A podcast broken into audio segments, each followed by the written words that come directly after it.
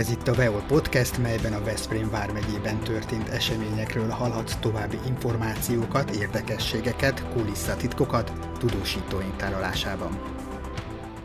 Némi meghatottsággal állok itt önök, önök előtt, hiszen azt gondolom, hogy nagyon fontos esemény az, aminek a fül és szemtanúi. Lehetünk rövidesen.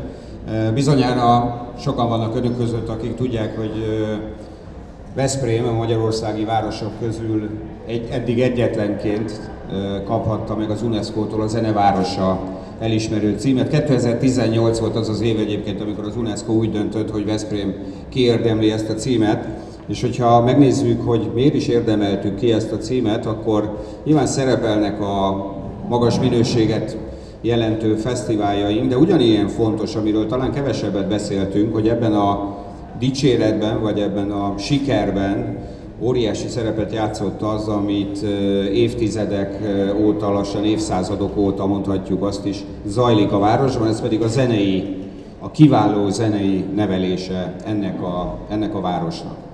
És ennek azért van óriási jelentősége, mert az, aki gyermekként megismerkedik a zenével, a zenéléssel, abból olyan minőségű hallgató lesz, és a többségük hallgató lesz és nem muzsikus, akit nem lehet átvágni, ezt szoktuk mondani, aki csak a magas minőségű zene az, amit be tud fogadni.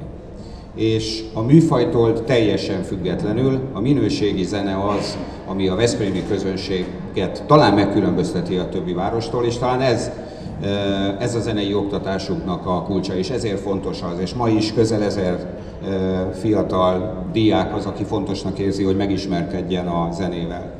És amikor mi 2013-ban átadtuk a hangvillát, ahol most vagyunk, akkor végül is annak az igénynek tettünk eleget, hogyha van egy minőségi zenére fogékony közönség, akkor ahhoz minőségi helyszínek is szükségesek.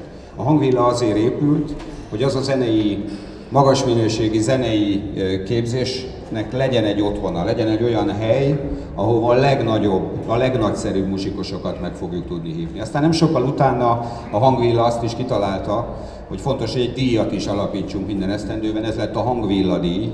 A hangvilla díjjal pedig az élő zenét szeretnénk elismerni, azokat a muzsikusokat, akik az élő zenében hisznek, akik a közönség és az előadó közvetlen kapcsolatában hisznek és biztos vagyok benne, hogy ha egy pár évvel vissza tudnánk pörgetni az idő kerekét, akkor Benkő László az első között kaphatta volna meg a hangvilla díjat, hiszen az élő zene, a magas minőségű zenélésnek az egyik ikonikus figurája volt Benkő László.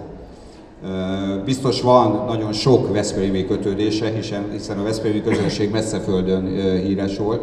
Én nagyon hálás vagyok Vándorfi Lászlónak, aki ezt a zenei hagyományt ezt tovább nemesíti, és nem csak a mai előadással, hanem szintén évtizedek óta az élő zene, a zene és a színház csodáját teremti meg hónapról hónapra, évről évre ebben a városban.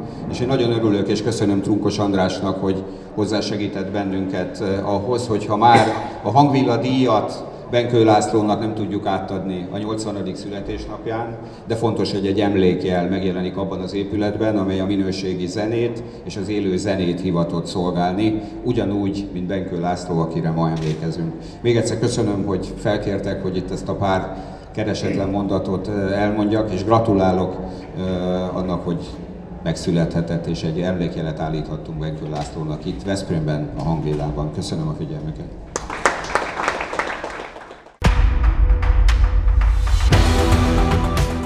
Ez volt a Beol Podcast, melyben tudósítónk osztott meg veled egy Veszprém vármegyében történt eseménnyel kapcsolatban mélyebb információkat.